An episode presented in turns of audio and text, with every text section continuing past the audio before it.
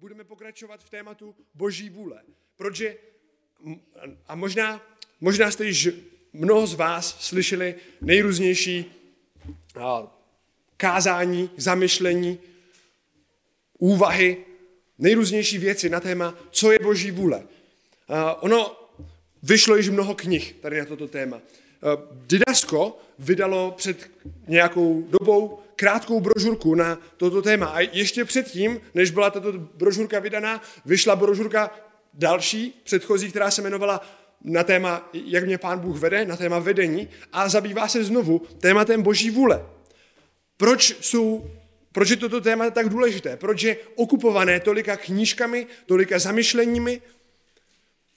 Protože asi každý z vás bude souhlasit s tím, že když máte nějaké důležité rozhodnutí před sebou, potřebujete se dobře rozhodnout, tak si můžete vzít týden volna, modlit se, stišit se, přemýšlet a přečíst si třeba například nějakou 400 stránkovou knížku, udělat si pořádný průzkum a potom, potom se můžeme rozhodnout. Víte, každý s tím bude souhlasit. Ne, nikdo z vás nebude souhlasit s takovou to ješitností. Nikdo se s ní nestotožní. Protože samozřejmě určitá rozhodnutí zaberou čas, ale nemáme čas neomezený. A proto je dobré nad našimi rozhodnutími přemýšlet a mít vychozenou určitou cestičku toho, jakým způsobem se budeme rozhodovat. Toho, jakým způsobem budeme v našich rozhodováních postupovat. Já si vzpomínám, že jeden bratr mi říkal o tom, že učil své děti, co mají dělat, kdyby začali hořet. Že nemají začít utíkat všude okolo, ale ve chvíli, kdyby se stalo, že jim jejich oděv při grilování začne uh, hořet, plápolat, tak uh, mají jít na zem a mají se začít válet na zemi. A potom tady tuhle tu věc se svými dětmi pravidelně zkoušel, proto aby ve chvíli, kdyby se něco takového stalo, tak aby v té chvíli ty děti byly připravené na to zareagovat rychle, i když to třeba bude bolit, i když to bude pálit v té chvíli. Aby nestratili hlavu a jednali tak, jak byli naučené. A ve stejném způsobu to můžeme převést i do našeho rozhodování, protože i naše rozhodování potřebuje být založené na různých principech. Aby i ve chvíli, kdy naše okolnosti, naše pocity, emoce, nedostatek energie nebo jiné problémy eh, byly rozhozené, byly ve špatném stavu, tak abychom byli schopni se správně rozhodovat tak, jak se to líbí Pánu Bohu.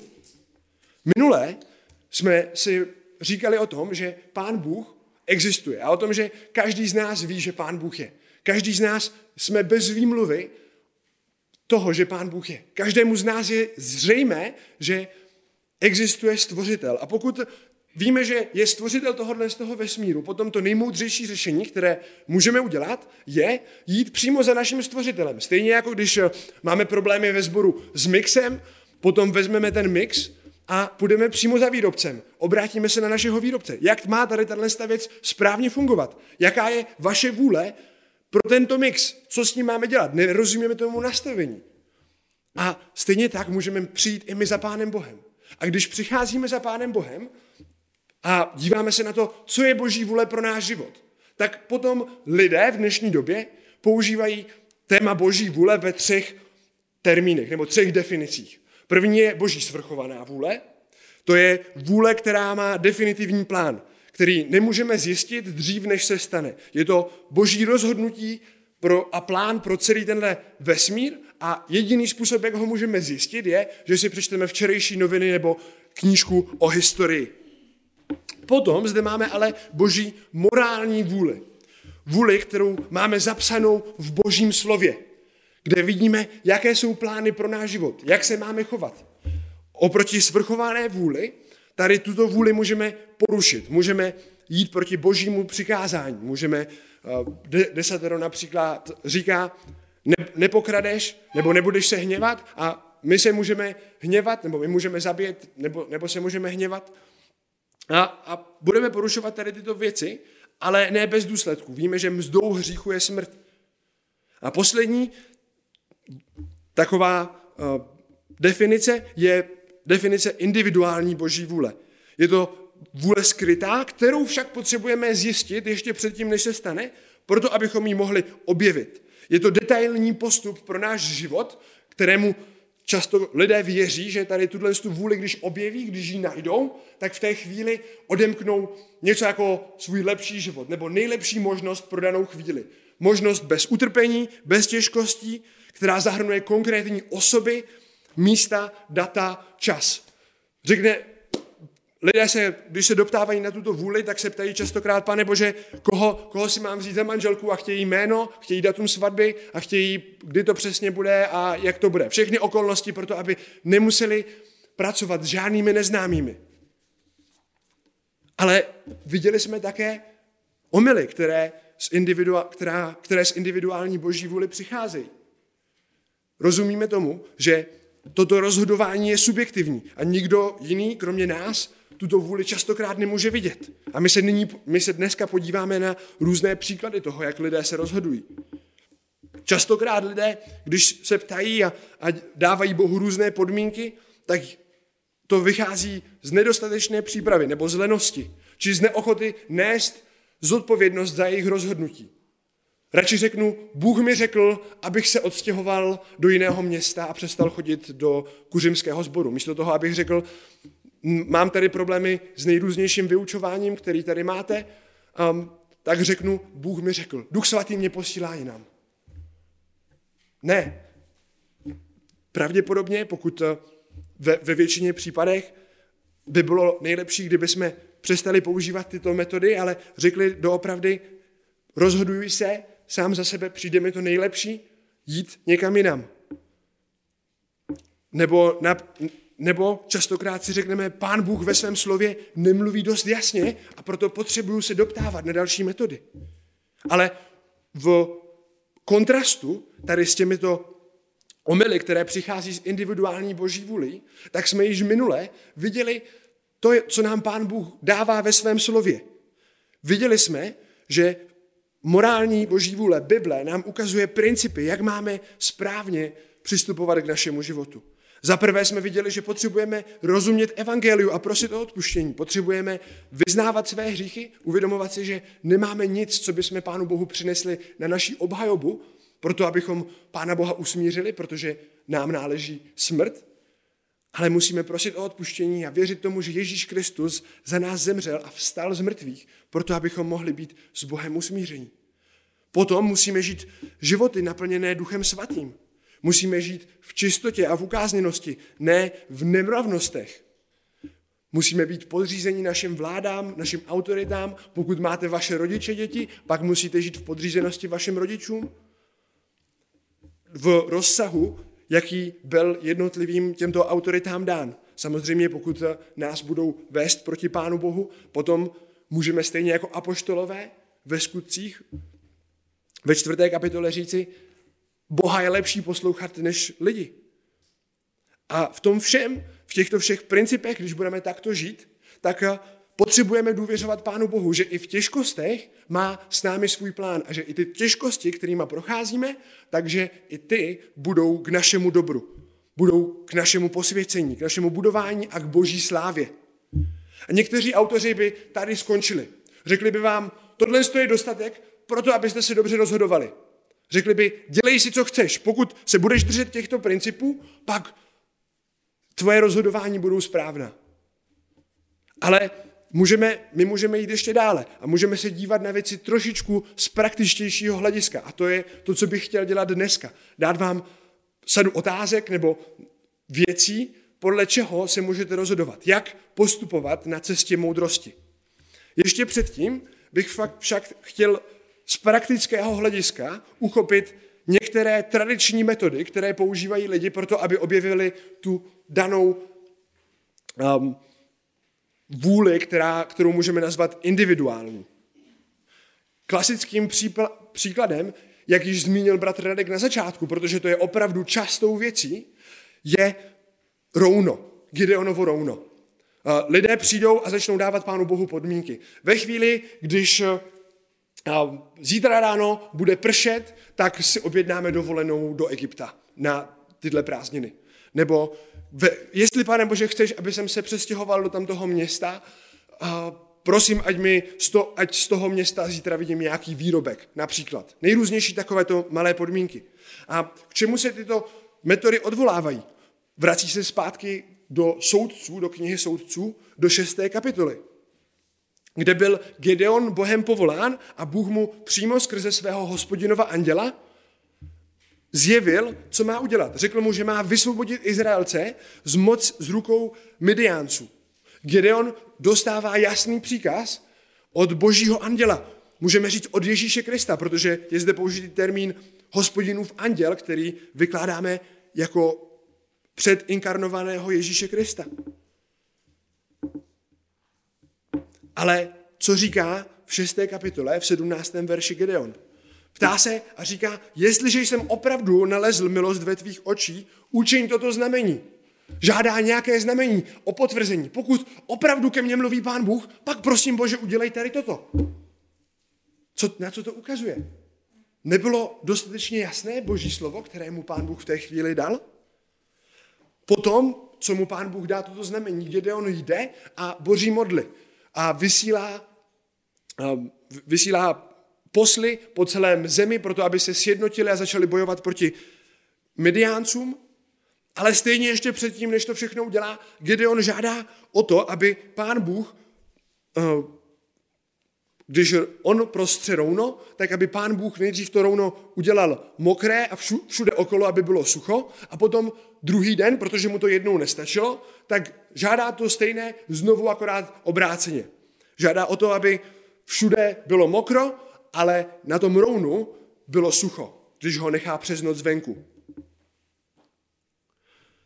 Jaké vidíme, jaké závěry můžeme udělat z Gideonova prostírání? Vidíme, že jeho prostírání tohoto ovčího rouna vyjadřuje nedůvěru Bohu, nedůvěru v jeho zaslíbení. Podívejte se, on slyšel boží hlas, on viděl Ježíše Krista, hospodinova anděla a stejně mu to bylo málo. Dále však vidíme, že tato činnost byla alespoň trochu konzistentní, protože požádal o něco, co bylo možné, aby udělal pouze pán Bůh. Do jisté míry bychom to dnes mohli převést do, eh, do podmínky, pokud vezmu tohle upečené kuře a strčím ho do mrazáku, pokud, pokud vezmu tohle kuře, strčím ho do mrazáku a ráno ho vytáhnu upečený z mrazáku, který funguje a není to jenom špatně popletený, pokud to kuře bude upečený a všechno ostatní uvnitř bude zmrazený, hranolky budou pořád zmrazený, zelenina bude pořád zmrazená, ale kuře bude upečený, tak v takové chvíli by to bylo potom správný. Nebo naopak, když bychom strčili kuře s bramborama do pece a ráno ho potom vytáhli a kuře by bylo jediný neupečený a všechno ostatní by bylo úžasně, nádherně připravené ke svátečnímu obědu. Potom v takové chvíli bychom mohli říct, ano, to bylo, toto je jasný zázrak, akorát jak to dělají lidé dneska. Například napíši dvěma kamarádkám a která mi odpoví dříve, tu si vezmu za ženu. Nebo jestli zítra bude pršet, jak jsem již říkal, v ledě pojedeme na dovolenou tam a tam a nejrůznější další možnosti. Vidíme však, že Gedeonovi, stejně jako mnohým lidem, lidem dnes, jeho podmínky nestačily, i když to byly jasné ukázky božího působení. Vidíme, že třikrát spochybňoval svoje vlastní podmínky. A proto, co můžeme říct my? Chceme být uzavření do takovéto míry subjektivismu, anebo se opřeme o boží slovo, které nám pán Bůh dává? Budeme hledat nějaké podmínky, nastavovat Bohu, pane Bože, takhle chci, aby se teď choval, anebo se opřeme o Boží slovo. Další věc, kterou lidé často zmiňují, je pocit pokoje. Lidé řeknou, víš, nemám v tom rozhodnutí pokoj. Já nepojedu s vámi tam a tam, nebo nebudu dělat ve, ve sboru tuhle tu službu. Chtěl bych vám však dát dva příklady z Bible, kdy lidé nejdříve měli pokoj a ten pokoj byl falešný a neměli se o něho opírat. A po druhé, kdy pokoj neměli a přesto šli dále. Přesto jednali správně, jak měli. První je příklad Izraelců v době Jeremiáše. Je to doba, kdy eh, lidé žijí bez Boha, žijí bezbožně A Jeremiáš mluví k tehdejším pastýřům judského národa, k tehdejším vůdcům, kteří říkali lidem v Jeremiáši v 6. kapitole ve 14. verši, Jeremiáš 6.14, napravují zkázy mého lidu povrchně, slovy pokoj, pokoj. Ale co říká pán Bůh? Ale žádný pokoj není.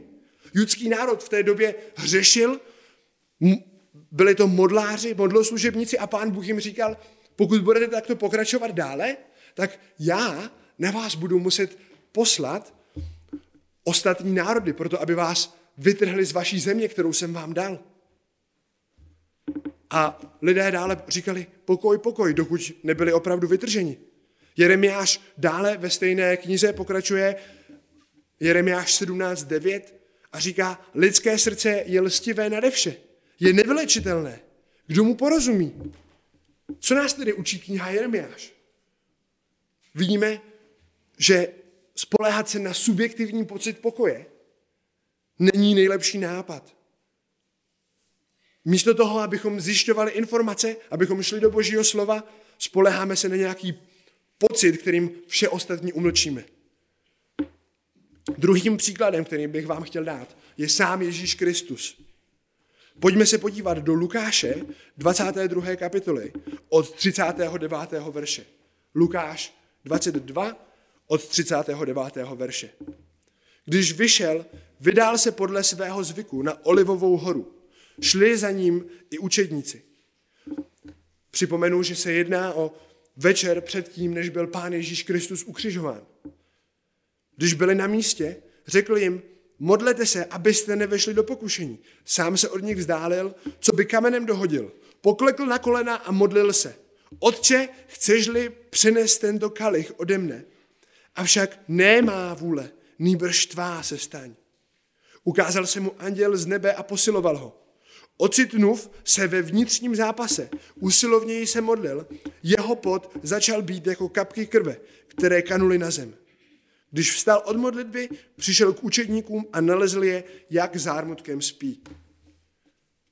I zde znovu vidíme Pána Ježíše Krista, který druhý den měl položit svůj život za jeho vyvolený národ, za všechny lidi, které mu pán Bůh dal proto, aby je zachránil.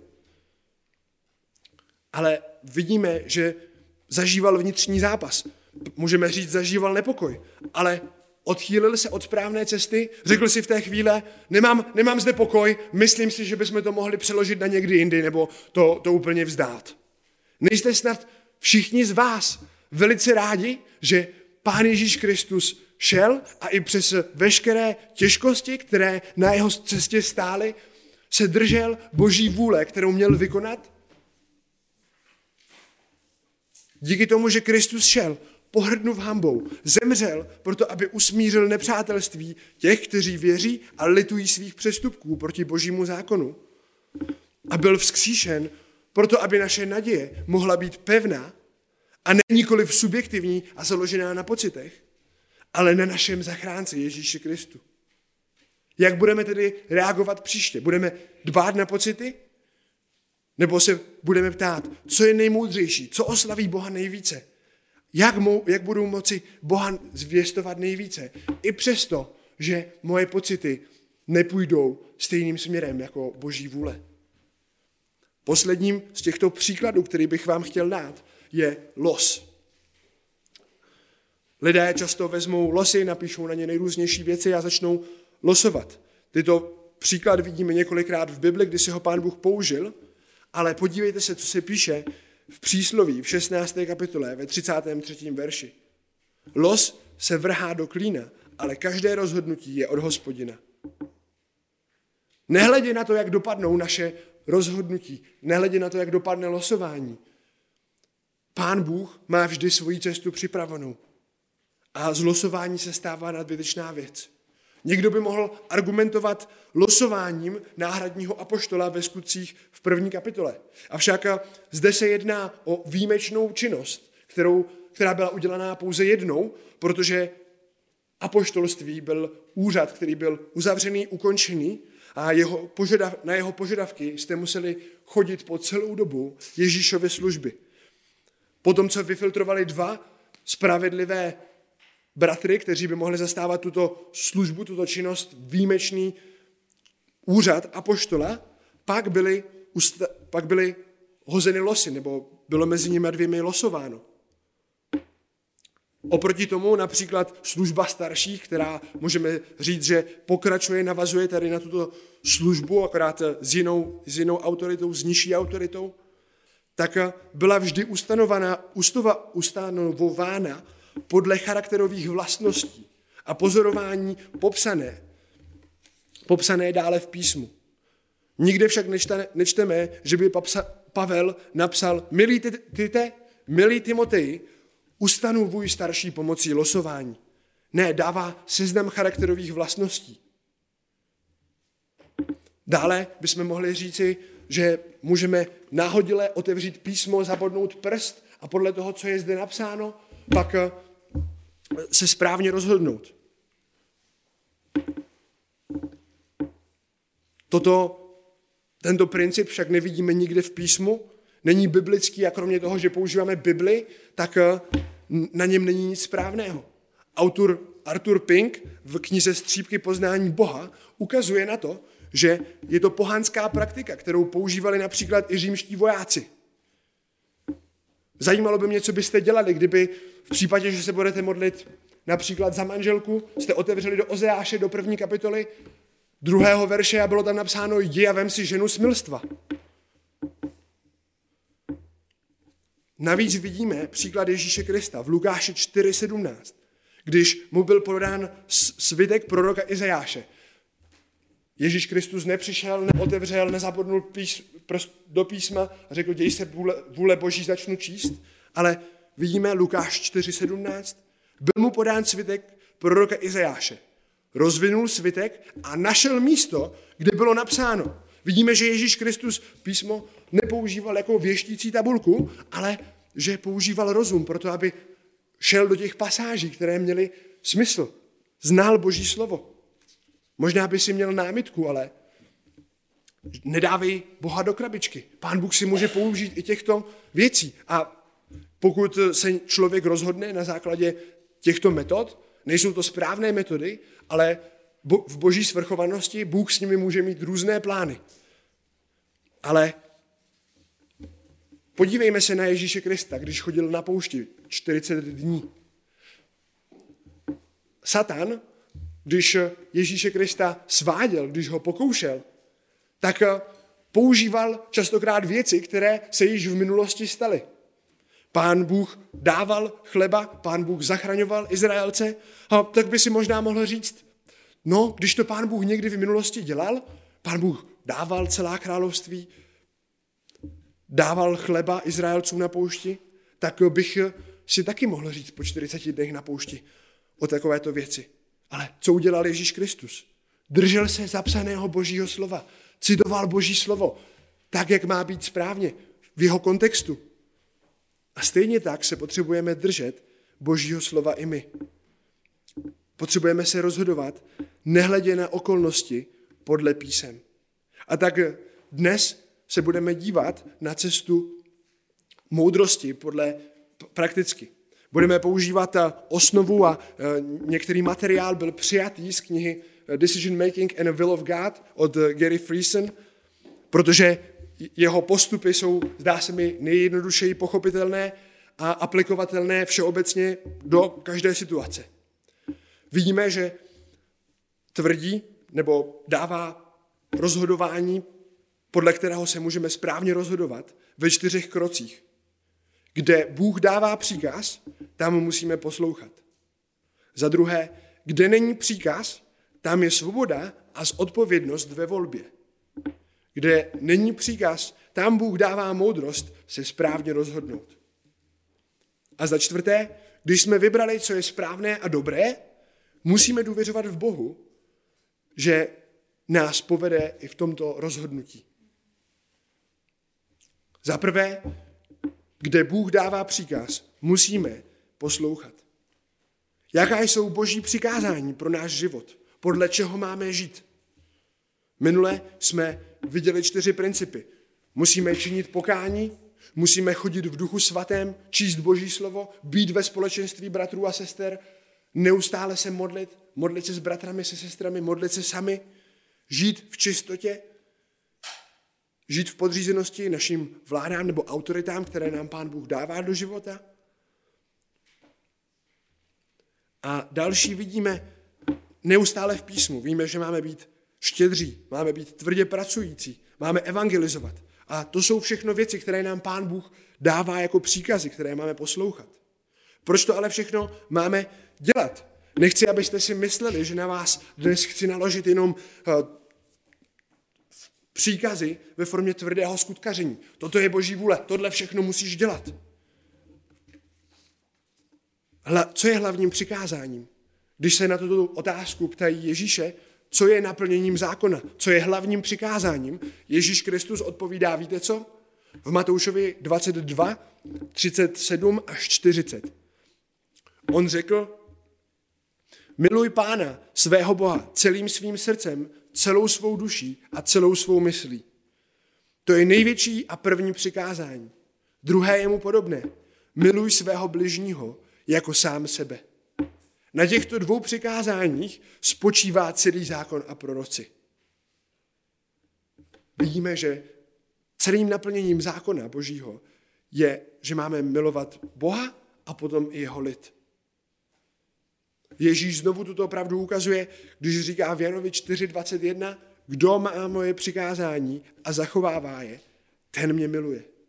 Naše poslušnost Bohu, naše touha mu sloužit má vycházet z čeho? Z naší lásky k našemu Bohu. Předně to, že místo nás poslal Ježíše Krista na kříž, aby zemřel a vstal. A my už nemuseli usilovat o naše spasení, ale díky jeho odpuštění můžeme být Kristovými přáteli a syny Boha Otce. A z lásky k němu potom jdeme a děláme vše, co nám přikázal, proto abychom se mu líbili. Proto můžeme jít do Božího slova a můžeme hledat odpovědi přímo tam, kde vidíme evangelium. A uvidíme, že Boží slovo bude proměňovat naše cíle, naše postoje, prostředky a pohled na život. To jsou čtyři věci, na které se nyní v krátkosti podíváme. Boží slovo bude formovat naše cíle. Děti, jaké máte cíle ve vašem životě? Možná, až půjdete na střední školu, lidi se vás na to začnou ptát. Jaké jsou vaše cíle ve vašem životě? Co je cílem ve vašem životě za pět let, za deset let, za patnáct? Co, čeho chcete dosáhnout? Ale naší odpovědí, stejně jako odpovědí jednoho katechismu, je, že nejvyšším cílem člověka je, aby oslavil Boha a věčně se v něm radoval. To vidíme v 1. Korinským 10.31. Ať tedy jíte nebo pijete, nebo cokoliv činíte, všechno činíte k boží slávě.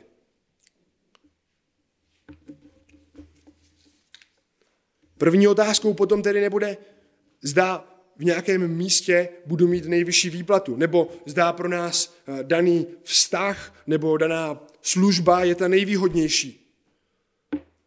Či zda z ní nemůžeme něco získat. Ale první otázkou bude, zda vše děláme k boží slávě. Zda nezanedbáváme nějakou ze svých povinností. Zda budeme dělat vše, proto aby Pán Bůh byl oslaven a jeho církev byla budována. To neznamená, že nemáme usilovat o lepší práci nebo dělat práci, která nás baví. Ale nehledě na to, co děláme, nehledě na to, jaká je naše práce, jaké jsou zrovna vztahy nebo věci, které řešíme, vždy bychom všechno měli dělat jako pro Ježíše. Stejně jako se píše v Koloským 3, 23. Dále naše, dále Boží slovo, Bible, upravuje naše postoje. Volá nás k tomu, abychom se rozhoňovali v duchu, v ovoci ducha. Říká nám, ovoce ducha je láska, radost, pokoj, trpělivost, laskavost, dobrota, věrnost, trpělivost, mírnost, sebeovládání. Dále vidíme, že ve Filipským 2.3 máme vše dělat pro, pro boží slávu. Nemáme se dívat na sebe, ale na ostatní. Říká nám, nic nedělejte ze soupeření, ani z ješitnosti, nejbrž v pokoře pokládejte jeden druhého za přednějšího než sebe. A mohli bychom pokračovat dál, jaké mají být naše správné postoje. A už k těmto správným postojům jsme se v minulém kázání vraceli. Máme žít v čistotě, máme chodit naplnění duchem. A naše postoje musí jít ruku v ruce s našimi cíly. Chceš oslavit Pána Boha ve svém zaměstnání, potom by tvoji pra- spolupracovníci měli říct, ano, toto je člověk, na kterém je vidět jeho láska, jeho trpělivost. Toto je, nebo, nebo vaše děti, toto je maminka, která je opravdu trpělivá, která není hněvivá. Nebo toto je manžel, který dává svoji rodinu za přednější než sebe samotného. Jak vypadají vaše životy? Co by o vás mohli říct lidi, kteří jsou okolo vás? Krom toho, že musíme mít správné cíle a správné postoje, pak potřebujeme mít i správné prostředky, neboli to, jakým způsobem dosáhneme těchto cílů. Nesmíme jednat bezzákonně nebo, nebo proti zákoně vůči všem biblickým nařízením i vůči nařízením, která nám dává naše vláda a jsou eh, v souladu s Božím slovem nebo neodporují nám naší víře. Naše jednání vždy musí být moudré, nikoli hloupé. Nejenže cíle, postoje a prostředky, které využíváme, musí být podle božího zákona k boží slávě, ale musí boží slovo, boží morální zákon, který nám dává ve svém slově, ovlivňovat i náš pohled na život. Protože mnoho lidí má odlišný pohled na život. Mnoho lidí touží potom, aby si to tady na zemi nejvíce užili, aby dělali to, co se jim líbí, protože věří, že po smrti nic není. Jaký je však náš křesťanský pohled na život? Uvědomujeme si to, že jsme vykoupeným lidem, že nás Pán Bůh miluje úplně nejvíc, jak, jak jsme si to mohli, jak jsme si to ani nezasloužili. Uvědomujeme si, že nemůžeme nic ztratit, Víme, že náš život není zbytečný a že když děláme to, co se Pánu Bohu líbí, i když to nikdo nevidí, že si zhromažďujeme poklady v nebesích. Podobně o tom hovoří v prvním Petrově Petr kdy v druhé kapitole od devátého verše, kde se píše, vy však jste rod vyvolený, královské kněžstvo, národ svatý, lid určený k božímu vlastnictví, abyste rozhlásili mocné skutky. Toho, jenž vás povolal, ze tmy do svého podivuhodného světla. Vy, kdysi nelid, jste nyní lid boží. Vy, kdysi neslitování, jste však nyní došli slitování. Což jsme teď viděli. Boží morální vůle, zjevená v jeho písmu, zahrnuje celý náš život. Formuje nás stejně nebo lépe než cokoliv jiného. Zahrnuje každý náš život. Pokud budete mít vůli kohokoliv jiného, možná někdo, někomu z vás už, někdo jste obdržel poslední vůli vašich rodičů, ale ta, ta nebude ovlivňovat váš život tak jako boží slovo. Potom se musíme tedy zeptat, jakým způsobem s božím slovem nakládáme. Přečteme si jenom jeden verš na den, budeme s božím slovem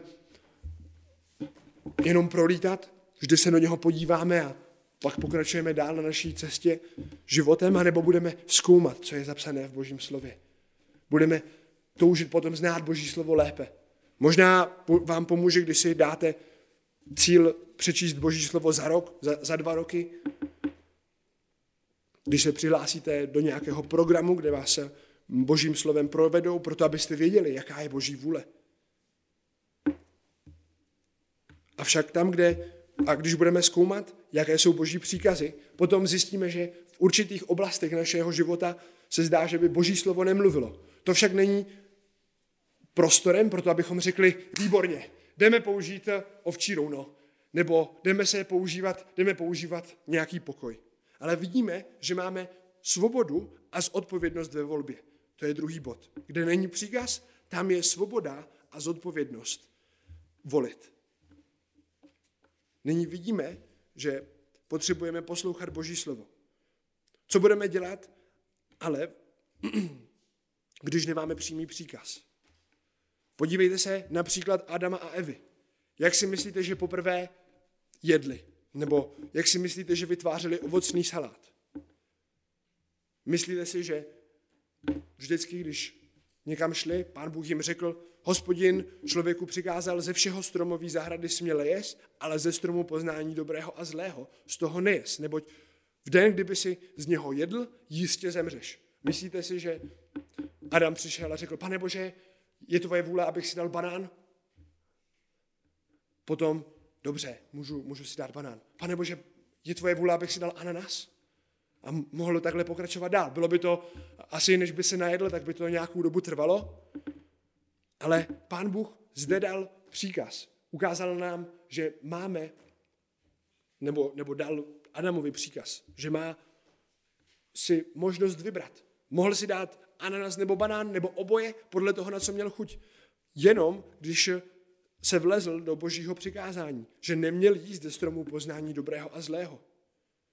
A tak pán Bůh mu vymezil jeho morální vůli, to, v, čem, v jakém prostoru se může pohybovat, a pak už mu řekl, tady jsi svobodný, tady můžeš dělat, co chceš. Stejným způsobem to můžeme vidět i v příkladech, které dáváte častokrát dětem. Když půjdete do restaurace, můžete říct dětem, vyber si nealkoholické pití do 50 korun. A potom vaše dítě jistě ví, že ať už si vybere kofolu, fantu nebo pepsi, může si vybrat co, cokoliv, co chce. Není to žádná věc, která by byla proti vašemu přikázání, a tak má svobodu se rozhodnout a může se rozhodnout úplně jak chce. Stejně to používá, používají i apoštolové na mnoha místech v Novém zákoně. Například v 1. Korinským v 7. kapitole od 39. verše kde se píše, žena je vázána zákonem po dobu, kdy žije její muž. Když její muž zemře, je svobodná a může se vdát za koho chce, ale jen v pánu. Vidíme, že dokud je v manželství, je vázána zákonem. Ne, nemůže se rozvést bez toho, aniž by to byl hřích.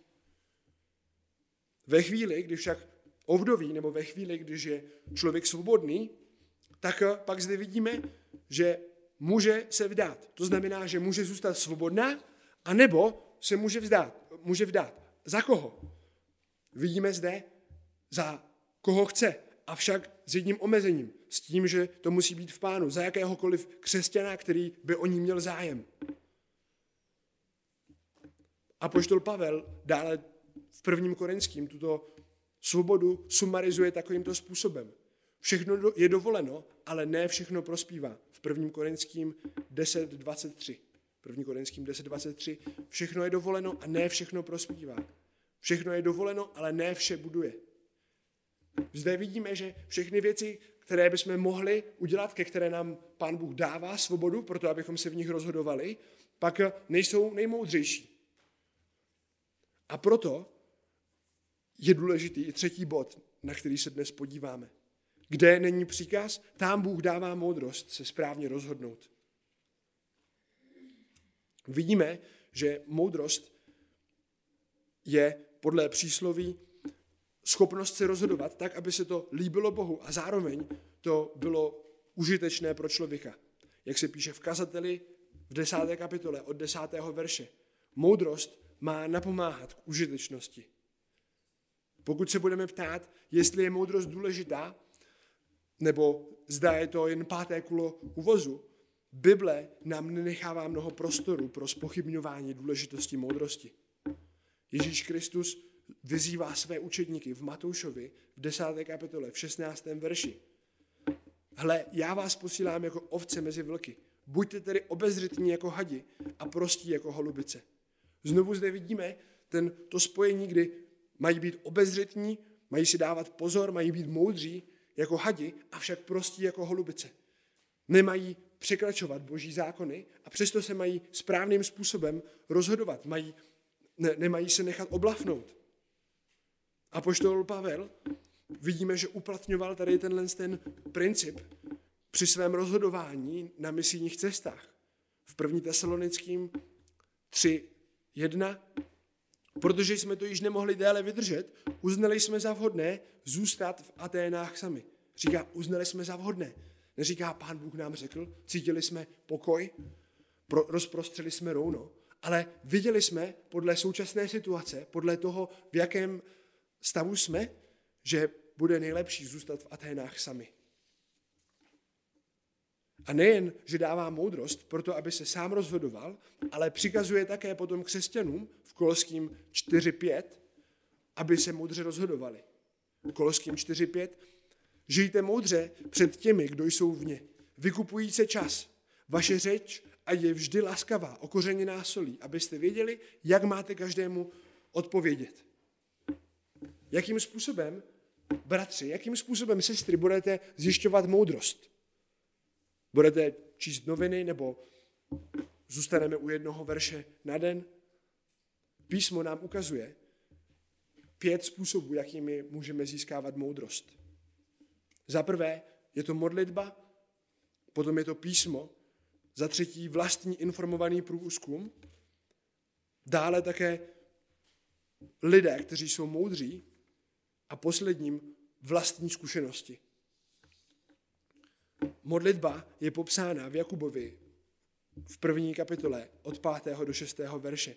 Nedostává se někomu z vás moudrosti, ať ji žádá od Boha, který dává všem štědře a nevyčítá a bude mu dána. Ať však žádá ve víře a nic nepochybuje, neboť kdo pochybuje, podobá se morské vlně, vlně, hnané a zmítané větrem. Proto je první věc, kterou potřebujeme vědět na našem rozhodování, je uvědomovat si, že se nerozhodujeme bez Boha, ale můžeme prosit Pána Boha o moudrost a můžeme se na něho spolehnout, že nám tu moudrost dá. Můžeme mu věřit. Druhé je, můžeme se dívat do Božího slova. Žalm 119, 8, se, tam se píše, hospodinu v zákony rizí, obnovuje duši. Hospodinovo svědectví je spolehlivé, prostým lidem dává moudrost. V božím slově můžeme vidět příklady ze starého zákona, jak se zachovali starozákonní svatí. Vidíme knihy moudrosti, žalmy, přísloví, knihu kazatel a poté novozákonní principy. Krom božího slova a modlitby, které by mělo být hlavním zdrojem pro naše rozhodování, můžeme také využívat vlastní informovaný průzkum. Vidíme, že Jozue vysílal zvědy na, zvědy na průzkum. Proto, aby zjistil stav Jericha. Pán Bůh mu říkal, vydám ti, stav, vydám ti Jericho. Avšak Jozue jako zodpovědný vůdce nechtěl podcenit tuto výzvu, kterou mu pán Bůh dává i se zaslíbením a vysílá nejdřív zvědy, proto aby zjistili, jakým způsobem bude nejlepší táhnout. A přesto pán Bůh potom používá úplně jiný způsob pro to, aby dobil, dobil Jericho. Dále vidíme, že Lukáš, novozákonní pisatel druhého evangelia, nebo třetího, pardon, říká Lukáš 1.3, rozhodl jsem se také já, když jsem vám vše znovu pečlivě prošel, že ti to po pořádku vypíši, vznešený Teofile. Lukáš prošel spisy o Ježíši Kristu, o tom, nebo události o Ježíši Kristu a potom je sepsal. A stejně tak i my v našem rozhodování můžeme procházet, zkoumat informace, které jsou potřebné pro rozhodování, ať už ohledně toho, jaký nový počítač budeme vybírat nebo cokoliv jiného. Můžeme a je moudré zhromažďovat informace. Dále vidíme, že moudrým zdrojem, dobrým zdrojem jsou lidé, kteří jsou moudří. Přísloví 11.4 nám to popisuje takto. Když není vedení, lid padne. Avšak v čem je záchrana? Poslouchejte. Záchrana je v množství rádců. Je dobré hledat rád, rádce lidi podle dvou věcí. Podle toho, podle lidí, nebo hledáme lidi, kteří mají mnoho moudrosti a znalostí písma, které, které dokáží aplikovat a aplikují je ve vlastním životě. Nechcete radu od pokrytce, který má mnoho informací, ale nežije podle Božího slova. A nechcete také radu od někoho, kdo má možná mnoho Biblí, ale neví vůbec, o čem Bible je, neví, o čem je evangelium. A poté, za druhé, hledáme také rady od lidí, kteří prošli situacemi, které jsou právě v současné chvíli tím, co řešíme, kteří procházeli tím, čím procházíme my. A posledním zdrojem, které můžeme používat na této cestě moudrosti, proto abychom získali moudrost, můžou být vlastní zkušenosti z našeho života. pozorování toho, jak věci fungují. Mnoho věcí v přísloví vychází z toho, že autoři pozorovali, jak mm, pracují mravenci, jak se chovají jednotlivá zvířata, proto aby se z jejich zvyků poučili. A stejně taky my se můžeme poučit z životů lidí okolo nás. Avšak naše závěry vždy musí být podřízené božímu morálním standardům, které nám dává ve svém písmě. Nyní už tedy víme, jak se máme správně rozhodovat. Musíme si však najít otázku, musíme si odpovědět na otázku, přikazuje Bůh něco v této oblasti, nebo mám svobodu se rozhodnout. Poté se budeme ptát otázku, jaké rozhodnutí je to nejmoudřejší. Můžeme využít modlitby bez pochybování k našemu Bohu, můžeme využít písma, sběr informací, poradců a nebo pozorování okolních věcí či zkušeností z našeho života. Co však budeme dělat, když se rozhodneme? Když už uvidíme to správné, moudré rozhodnutí, které je nejlepší v současné situaci? Když jsme vybrali, co je správné a co je dobré, musíme důvěřovat Pánu Bohu v tom, že nás povede. Proto, abychom mohli Pánu Bohu důvěřovat, potřebujeme si zopakovat jisté výroky, které jsme již viděli o boží svrchované vůli, o jeho svrchovanosti. Víme, že jeho plán, ne jako ty naše plány, se naplní. Výsledný boží plán nemůže nikdo změnit. Bůh je drží pevně ve svých rukou. Víme, že tento plán zahrnuje všechny věci, ať už jsou dobré nebo špatné. Víme, že tyto věci nemůžeme zjistit dopředu, dokud se nerozhodneme a dokud neuvidíme nejrůznější reakce na naše rozhodnutí. Zároveň si uvědomujeme, že tato boží vůle je nadřazená a žádným způsobem nenarušuje lidskou zodpovědnost a nečiní Boha autorem hříchu. Nemůžeme na něho svalit, pán Bůh může za to, že jsem se rozhodnul takovýmto způsobem a potom jsem se v důsledku hněval. A zároveň si uvědomujeme, že boží svrchovaná vůle, jeho svrchovaný plán bude vždycky dokonalý a bude působit k oslavě Boha a k našemu dobru, k našemu posvěcení. Jak to ovlivní naše rozhodování? Bude, máme nějakým způsobem s touto vůlí počítat? Za prvé si potřebujeme uvědomit, že boží svrchovanost nevylučuje nutnost plánování, ale pokorné podřízení se skutečností, ve které plánujeme. Tento příklad vidíme v listu Jakubovi ve čtvrté kapitole od 13. verše. Jakub 4.13. Nuže nyní, vy, kteří říkáte dnes nebo zítra půjdeme do toho města a zůstaneme tam rok a budeme obchodovat a vydělávat. Nevíte, co bude zítra. Co je váš život? Vždyť jste pára, která se na chvilku ukazuje a potom mizí. Vidíme, že můžeme být ve svém plánování, ve svých rozhodnutích, které jsme udělali dobře a které mohou být nejmoudřejší, můžeme být častokrát příliš eh, zaměření na sebe. Co však Jakub říká, že mají eh, tito lidé mít na své mysli? Místo toho byste měli říkat ve verši 15. Bude-li pán chtít, budeme naživu a uděláme to nebo ono. Vidíme, bude-li pán chtít. On vyzývá své posluchače proto, aby plánovali, nevylučuje to, že nemají plánovat. Mají, ale mají přijímat i skutečnosti a okolnosti, které bude dávat Pán Bůh do jejich života. Musíme počítat s tím, že Pán Bůh může přijít a může tyto plány překopat, předělat je.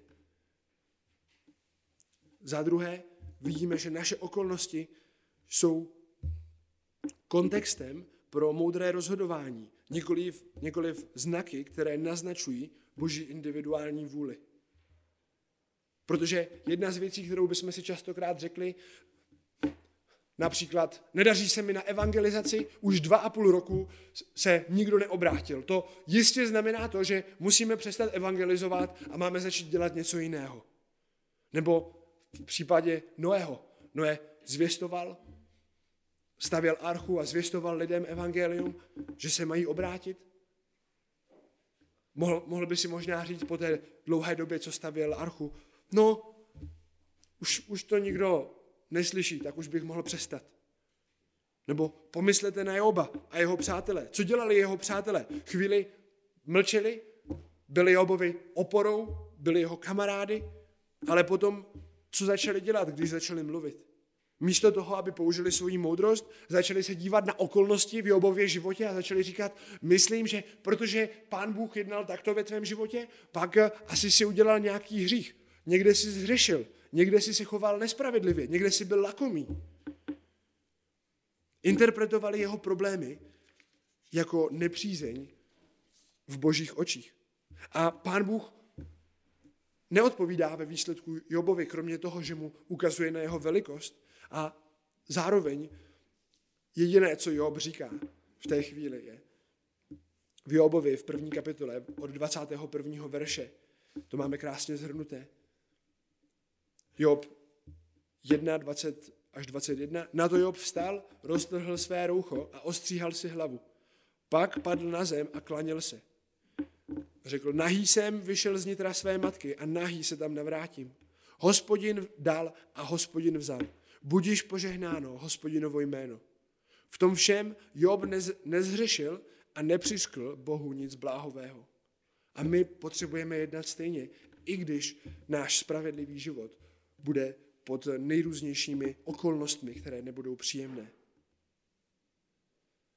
Za třetí, otevřené dveře, myšleno příležitosti, které v našem životě máme, nejsou příkazy pro to, abychom nějakým způsobem jednali, ale jsou to příležitosti, které máme moudře přehodnotit. Mnoho lidí si dnes řekne, a je to jedna z dalších cest, jak lidé hledají eh, boží vůli, by byla, když, když vidím nějakou otevřenou, otevřené dveře, nějakou příležitost, kterou můžu využít, tak pak je to jistě příležitost od hospodina, kterou potřebuji využít a pán Bůh mě jinak převede na nějakou další kolej. Znovu se vracíme zpátky k individuální vůli. Ale vidíme, že když apoštol Pavel používal tyto příležitosti, tak vždycky to bylo přehodnocováno moudrostí, přehodnocováno na základě skutečností, které zjistil a v kontextu jeho života. Vidíme v prvním Korinským 16, 8 až 9, kde je napsáno od letnic až do, let, pardon, až do letnic zůstanu v Efezu, neboť zdou, jsou zde pro mě otevřeny dveře k velké a účinné službě. I protivníků je však mnoho. Zde vidíme, že Pavel zůstává v místě, kde jsou pro něho otevřeny dveře, kde má příležitost kázat evangelium, ale zároveň v druhém korinským, v druhé kapitole od 12. do 13. verše vidíme, když jsem přišel do Troady hlásat evangelium Kristovo a naskytla se mi příležitost pánu, co však Pavel udělal? Zůstal v Troadě, zůstal hlásat evangelium, říká, můj duch neměl pokoje, protože jsem nenalezl svého bratra Tita. Rozloučil jsem se s nimi a odešel do Makedonie. A poštol Pavel, pravděpodobně podle těch skutečností, ve které, které, které vidíme, tak eh, po Titovi poslal dopis do, do Korintu, prvním korinským. Titus se potom vrátil a měli se potkat zpět v Troadě s, s Titem. Avšak eh, Titus tam nebyl a Pavla zajímalo, jak, jak lidé reagovali na jeho dopis. Vidíme, že Titus dává potom později, když ho Pavel našel, eh, report nebo nějaký, nějakou zprávu o tom, jak reagovali korinští v 2. korinským v 7. kapitole. A proto Pavel zde říká, nemám pokoje a na základě dalších skutečností, které v té životní situaci měl, se rozloučil a opustil tyto otevřené dveře a šel někam jinam. Vidíme, že termín otevřených dveří se týká hlásání evangelia. Hlásání evangelia je příležitostí od Boha a víme, že všechny příležitosti přicházejí skrze boží svrchovanost. Když máme, když je máme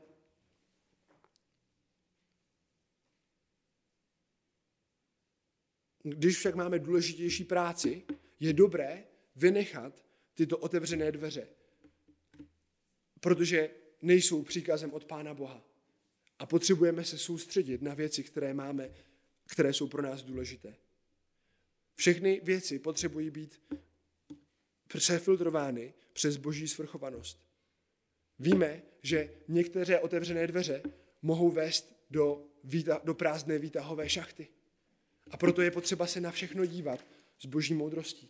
A nehledě na to, jak se později rozhodneme, tak potom potřebujeme důvěřovat Pánu Bohu, že těm, kteří milují Boha, těm, kteří milují Boha a zachovávají jeho zákon, všechny věci spolu působí k dobrému. Těm, kdo jsou povoláni podle jeho předsevzetí.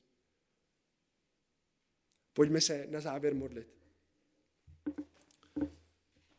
Pane Bože, náš Otče, díky moc za to, že jsme dnes mohli vidět, co je tvoje vůle. Díky moc za to, že můžeme vidět Ježíše Krista, který plně dokonale naplnil tvoji vůli a v každém případě ti byl um, věrný, v každém případě tě dokonale miloval.